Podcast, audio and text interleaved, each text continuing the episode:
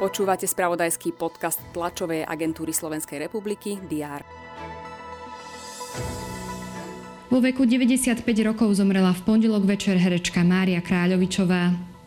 Zdravotníci dostanú stabilizačné príspevky vo výške 5000 eur. Musia sa však zaviazať, že zostanú v nemocnici či záchranke pracovať 3 roky. Futbalisti Brazília a Chorvátska postupili do štvrťfinále svetového šampionátu v Katare. Aj o týchto udalostiach informovali redakcie TSR počas včerajška a dnes ráno. Všetky dôležité informácie prinesieme v našom spravodajstve aj v útorok 6. decembra. Vítajte pri diári. Poslanci Národnej rady pokračujú v rokovaní schôdze. Venovať by sa mali novele zákona o energetike. Prebrať majú aj správu o činnosti generálnej a špeciálnej prokuratúry. Parlament má tiež hlasovať o tom, či sa DPH dočasne zníži na 10% pre športoviská a gastro. V Trnave pokračuje proces s bývalou štátnou tajomníčkou rezortu spravodlivosti Monikou Je v kauze Trenčianského baru Fatima. Slovenská obchodná a priemyselná komora bude bilancovať uplynulý rok. Predstaví tiež výzvy na rok 2023, napríklad v oblasti cien energií.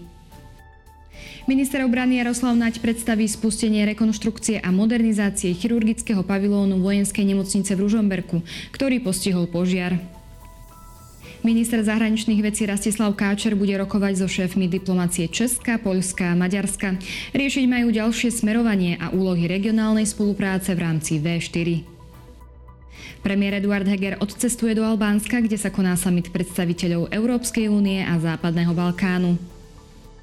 Británii pokračuje štrajk železničiarov. Odborári sa sporia o platy, ako aj pracovné miesta a podmienky.